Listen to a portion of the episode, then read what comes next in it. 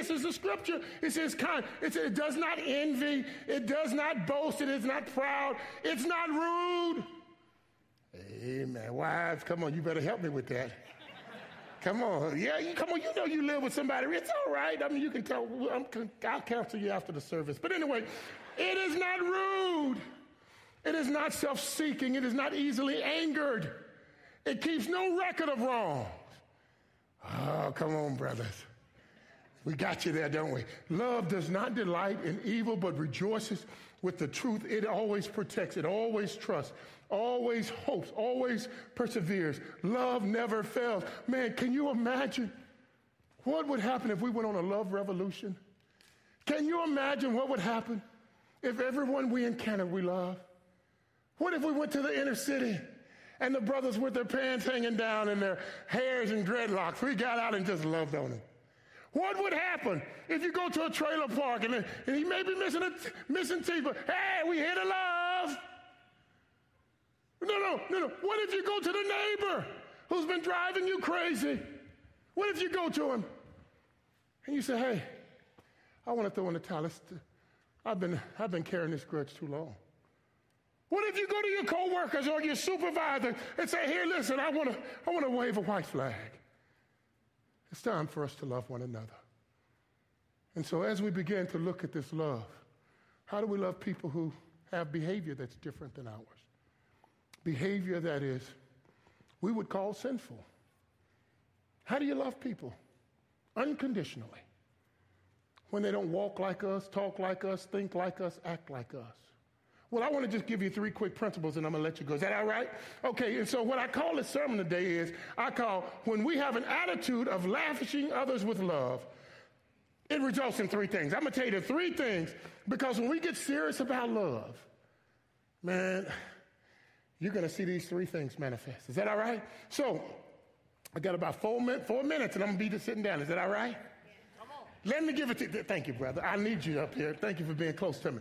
And so anyway, I said, I said this. I said, when we have an attitude of lavishing others with love, it results, listen, it results in love guiding our perspective. Oh, can you, did you get that? That when we lavish others with love, that, that, that, that it guides our perspective. Most of us have clouded perspective of people. We do. Most of us have messed up perspective of people. Let me give you an example. Everyone that you see that you don't know, you assign value to a person. You do. I mean, you don't do it consciously, you do it unconsciously. Everyone that you see, you assign value to them.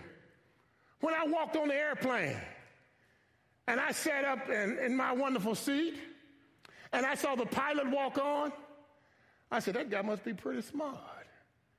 Be able to fly this plane. He must be pretty cool. And then I saw the I saw the stewardess walk on, and, and the stewardess she came on and you know really happy, and I said, hmm, she must be pretty sharp too. Got a real good job. And I gave her, I, I gave her value. And then, and then the lady sitting next to me, she was a school teacher. She said, My boyfriend gave me these good seats. I said, Really? She must be pretty good. She's a good school teacher. Her boyfriend gave her some great seats, and she's going to ride next to me. She must be pretty cool. You see, I gave her value. But here's the reality if we look at people that we honor and respect, we literally give them more value. If Tiger Woods opened that door, and I said, My friend Tiger is coming down the aisle. How many golfers would slide over and say, Tiger, you can sit here, bro. We give Tiger value. If Donald Trump, well, no, that's not a good answer. No, no, no. Amen. Bad preacher, bad preacher. I'm sorry, I'm sorry. bad preacher.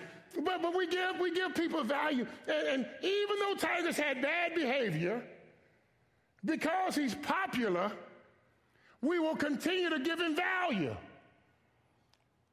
Even when he went through a storm, we gave Tiger value. We give people value specifically when they look like us, act like us, walk like us, talk like us. But here's the question What if two guys would open the door, holding hands, and walk down this aisle and said, Excuse me, I'd like to sit next to you? How would you treat them? If two ladies came down the aisle hugging one another and they wanted to sit beside you, how would you respond to that? You see, what we do is we would reduce their value. Oh no, that sinner! No, I ain't letting this sinner get next to me and my children. No, I ain't gonna. Uh, come on, y'all, spread out. You know, you start bogarting the chairs. Well, we ain't sitting over here. you know why? Because we have been trained that when people's behavior don't match our behavior, we don't give them value. That's your perspective. That's a bad perspective. Now, let me tell you why I say that. Is because when you look at Jesus, he didn't live his life like that. You remember the woman caught in adultery? The Pharisees were like church people. Pharisees like, oh, Jesus, here she comes. That Bogart, she ain't sitting next to me. Huh? She, she caught in adultery. They were looking at her behavior. And Jesus said, wait a minute. Hold on. I don't even want to talk about your behavior. But I'm not going to determine her value by her behavior. I am going to determine her value because she's been made in the image of God. That before the foundations of the earth, the Father and I had her in mind when we, when we crafted her into existence, that, that no matter what her behavior is, she is still somebody. She's not somebody based upon what she's done. She's somebody because what I'm going to do on the cross. She is somebody. And, and, and I can hear into this woman come. She said, He without sin, let him cast the first stone. Behavior. He said, Come on, woman. Now, I don't know how it went, but I can just imagine Jesus grabbing her hands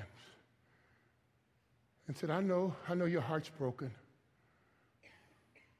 I know people look down upon you, specifically religious people. But I need to tell you, you're somebody. That you are of value to me. And your, your value is not dependent upon your behavior. Your value is dependent upon who I am. That's, that's what he's saying to her. I, you know, I just can't, I, I just try to imagine this. Jesus grabbing her hand, putting his arms around her, and the two of them crying. And Jesus embraced her. And then, right as he walks away, he says, Go. Now, don't do that anymore because I didn't, I didn't design you to have affairs. Find you one man, get married. Don't do that anymore because that breaks your heart.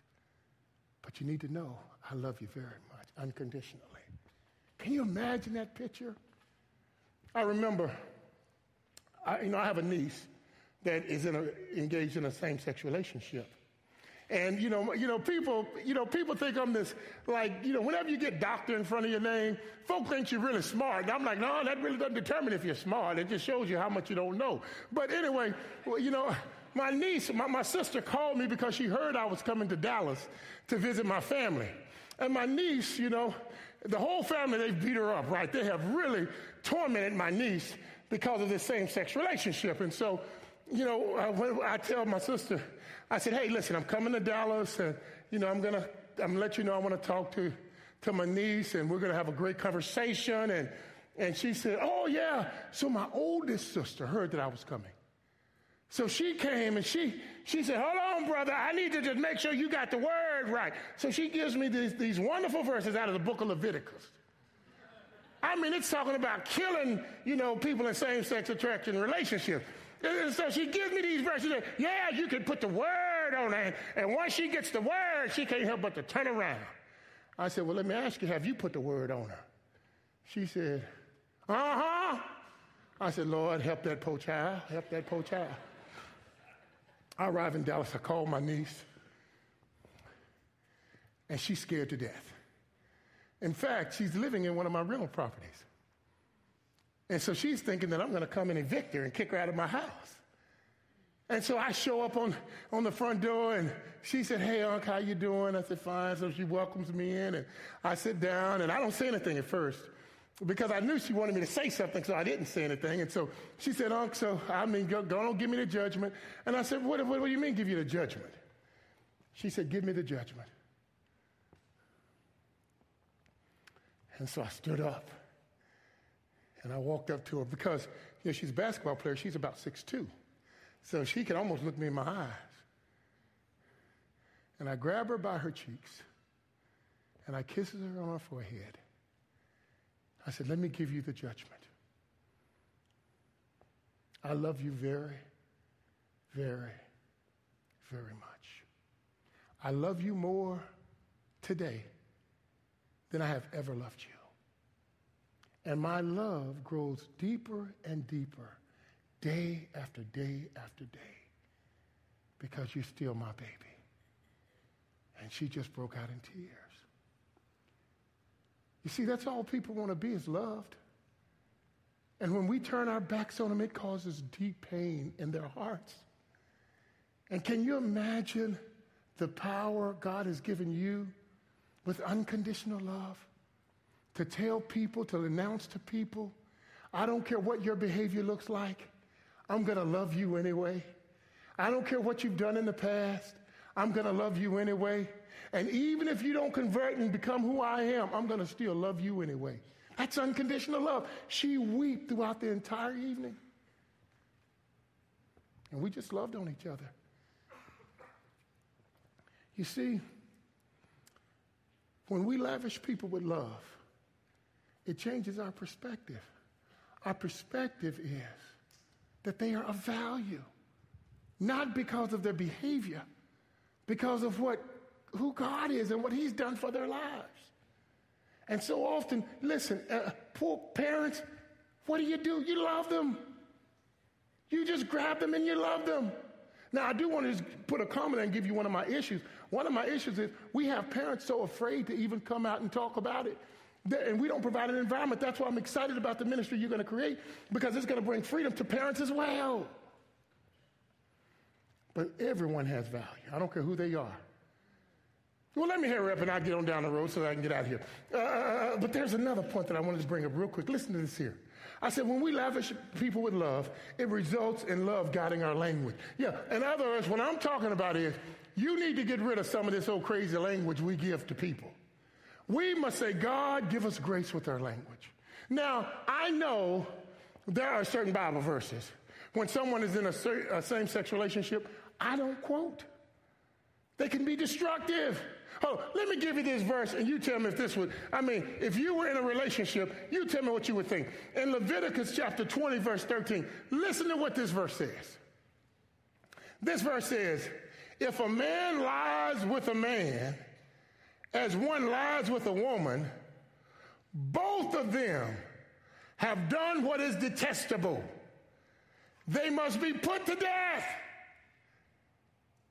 Their blood will be on their own hands, on their own head. Can you imagine that verse? I don't use it. You see, I, my, my, my niece, that's the last thing that she needed to hear. Hey, how you doing, Jennifer? you need to be put to death. And your blood is on your own head. Last thing she needed to hear. She needed to be loved.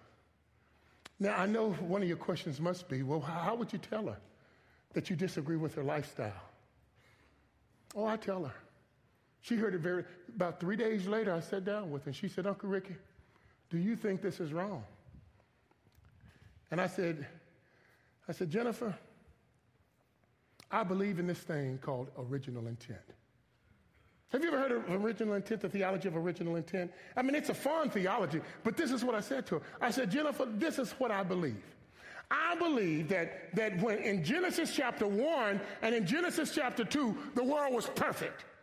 There was nothing no one can do to change the way the world looked because it was God's original intention for how the world was to operate.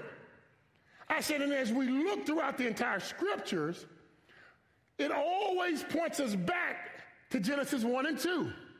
It says, How do I get you to live like Genesis 1 and 2? How do I get you to live in this perfect environment? They're always trying to get it back to Genesis 1 and 2. So check it out. So all of a sudden in Genesis chapter 10, you get the flood. Why did we have the flood? It was to wipe out everybody. Why? To start Genesis 1 and 2 all over again. Why do you think that we had the Ten Commandments?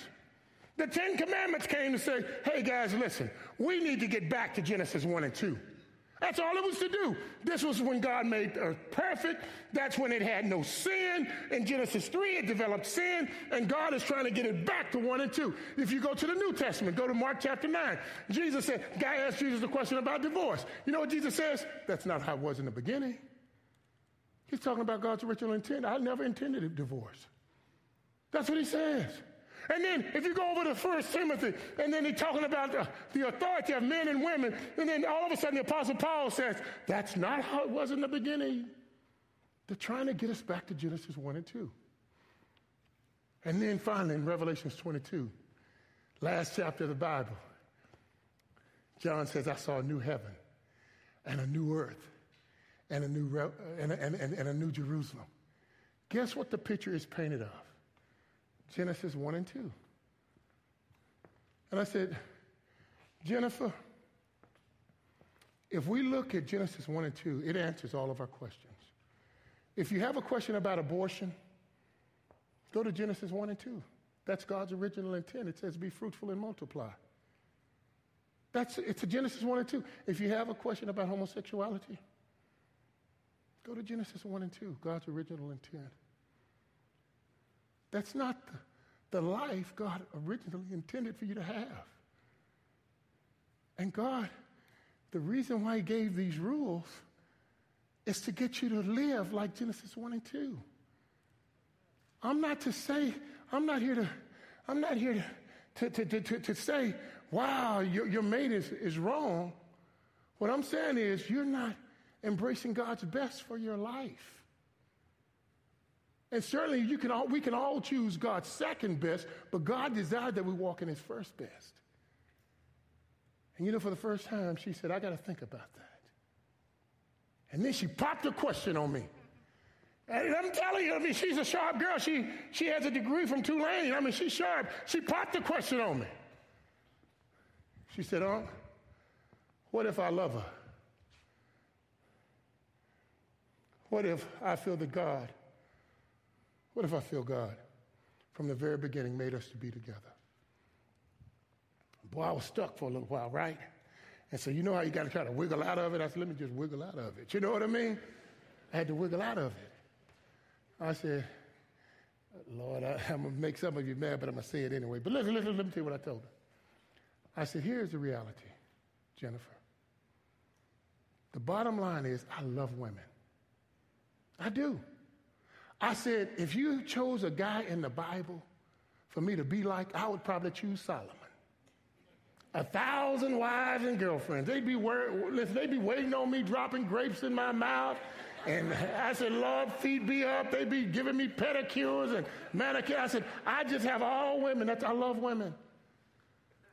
But the reality is, the Bible says I can only marry one. And I can't have them all.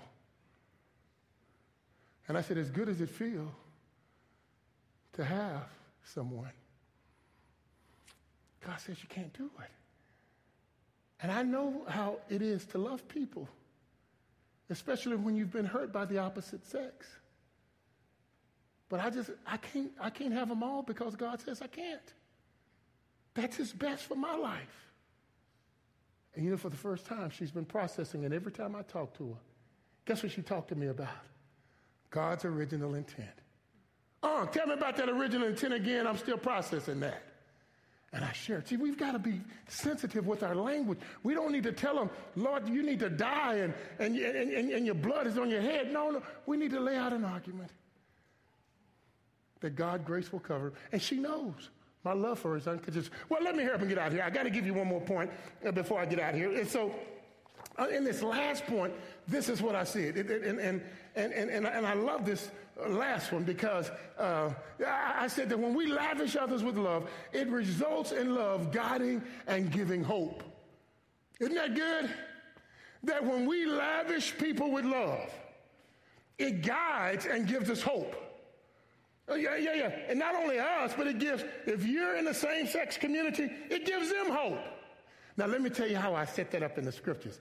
I went to 1 Corinthians chapter 6. Now, I, and, and I want you to really pay attention to this. In 1 Corinthians chapter 6, it lays out this wonderful, wonderful argument that I just fell in love with. Listen to what it says here verses 9 and 10. It says, Or do you not know that wrongdoers will not inherit the kingdom of God? Do not be deceived. Neither the sexually immoral, nor uh, idolater, uh, idolaters, or adulterers, or men who have sex with men, or thieves, nor the needy, uh, nor the greedy, nor the drunken, nor the slanderers, nor the swindlers will inherit the kingdom of God. Did you see that? It lists all these sinful people up. That's what it did. Paul is writing them this letter, and he says, Listen, none of these people will inherit the kingdom of God. You know what I think Paul was really saying? Paul was saying, the list is broad. You can stay focused on men sleeping with other men, but the list is broad. We're all broken. We may not be sleeping with men, but guess what? We're, there are a whole lot of drunks in here, or recovering drunks. You say, well, well, well I'm not a recovering drunk. There, there, might be a sexaholic in here, been tiptoeing late at night looking at porn. Yeah. You say, well, well, that's not me either. Well, you probably cheated on your taxes every year. Guess what? You're on the list too. You may have conned somebody out of their own money, and, or you may, you may have had a crooked business deal. You're on the list too. What, what Paul is saying is, we're all broken. We all have been wounded. We all have issues and we all have pain. We all have problems. We all have hurts, habits, hangups. We are a wounded people. We've all done it. And I may not know your sin, but you've got it in your life. And don't you look at me like you're sinless. Scripture says all have sinned and fallen short of the glory of God. We all are broken individuals who have committed sin. But Paul says, he says in verse 11, let's just go down one verse and he just caps, here's the capstone. He says, and such were some of you. Oh, the, the, the, the list of sinners, it was some of us. It was me. He says, here's this blows me away. He said, but you were washed. Did you see the past tense? Were washed, ED. But you were washed. You were sanctified, past tense. You were sanctified. You were justified in the name of the Lord Jesus Christ and the Spirit of God. That you were washed.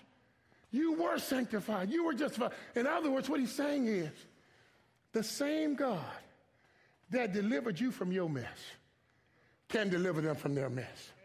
Don't you get caught up on their mess. No, you give them hope because the same God, the same God, and you know what it was like when you were trapped in your mess. The same God who delivered them will deliver anybody else. What hope what hope that we have? What hope that the, that, that, that the same sex community, that's hope. The same God. Don't you discount God and what God can do. Mine best used to sing a song. There is no secret what God can do. What he's done for others, he will do for you. God can do it to anybody. He can deliver. Don't, don't, listen, don't get stuck in your pornography. God can deliver you from that. That's hope. Don't you drunkards get discouraged about, about drinking. God can deliver you. No matter what our issues are, God has the power to deliver. Amen. He does.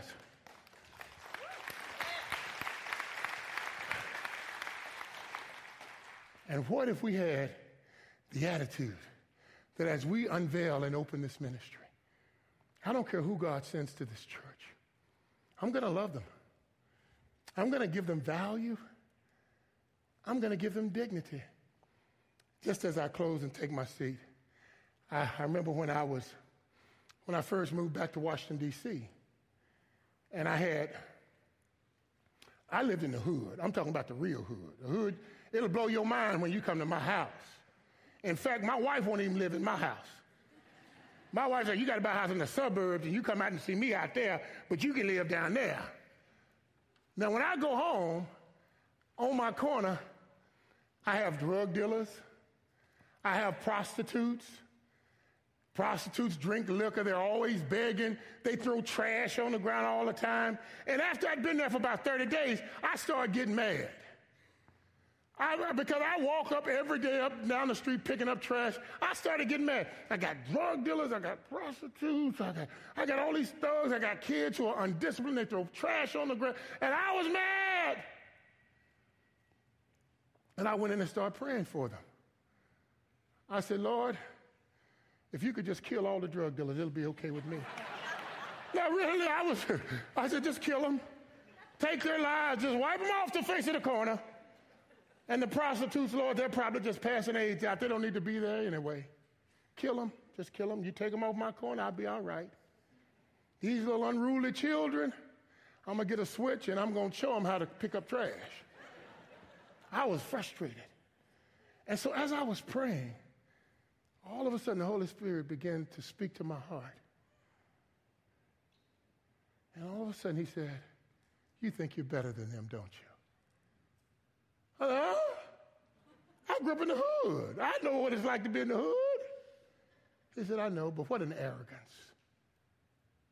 You say you know what it's like to be with them, but you really don't. So I started to pursue that. I said, Well, Lord, what do you want me to do? He said, Tomorrow I want you to throw a party for them. I said, What, me? Not for Lefty. Uh-uh, I ain't going, not for Lulu. He throwing no party. Can you imagine what the neighborhood's to look like with all the reverend coming to town throwing a party for all these dysfunctional folk? Lord said, throw a party. So the next morning I got up and I went and bought some hamburgers and hot dogs, you know, frustrated with the Lord. And I just said, okay, I'm to throw the party. And I brought out this little cheap grill I had and I sat in the front yard. And I just threw three hot dogs on the grill at first. And I had my buns and my ketchup and relish out. And all of a sudden, Lulu comes up and says, Can I have one? And I said, Yeah, Lulu. You can have one. So I said, Here's a relish and a ketchup and a mustard. Just fix it up the way you want. So she went down the street and told another prostitute. And so she came back and said, Hey, hey, Rev, can I get a hot dog? I said, Yeah. So then I'm having to add hot dogs to my grill. She said, Rev, would you, would you, would you, can I, uh, yeah, get one, get one. And then Lefty, Lefty is the biggest drug dealer in our community. He's 50 years old. I'm like, Lefty, is that your, what's your retirement plan to look like? no, really. And so Lefty comes up and he said, yo, what's up, dog? He didn't want to ask me for one. And so I, I had to, you know, deal with his pride. So I said, Lefty, would you like a hot dog? He said, can I get two? I said, yeah. So I put some more on, and, I, and then all of a sudden he called all of his homeboys on. He said, I want y'all to meet Rev. And man, now I got the grill full of hot dogs. And for the first time in my life, I said, that's what grace looks like. Grace looks, it looks like creating an environment where broken people can come with all of their hurts, with all of their pain, with all of their habits, and feel the love of Jesus. That's what it's that's, that's what grace is. And I just I, my yard was so full, and I had a couple of church folk come over, Reverend. I don't know what we're gonna do over here. I said, You just don't come. Just go on back home. I don't want to deal with you. They came, but but but but now you know what? I'll be sitting in my front yard. They say, When you gonna throw a hot dog party? We do it every week now. We got, you know, right now I only do it once a week, but but but but but we do it every week. We invite the lefties over. You know why? Because God loves them. They're of a value to left. left. He's a value to God. Careful with my language. And you know what? I know what God delivered me from. He can deliver them as well. I will always have hope because God can do it. Would you bow with me in a word of prayer? Father, I thank you so much for this wonderful body. Father, we thank you for the challenges that we, that we see all the time here in this community. And specifically, Father, we see, we, we, we, we thank you for the challenge of our gay and lesbian community, same sex attractions. We thank you for the challenge. And Father, right now, I just even though the pastor's not here, I pray for him right now, God. Prepare his heart for all of the challenges he's going to have here. But more importantly, I pray for this body. Prepare them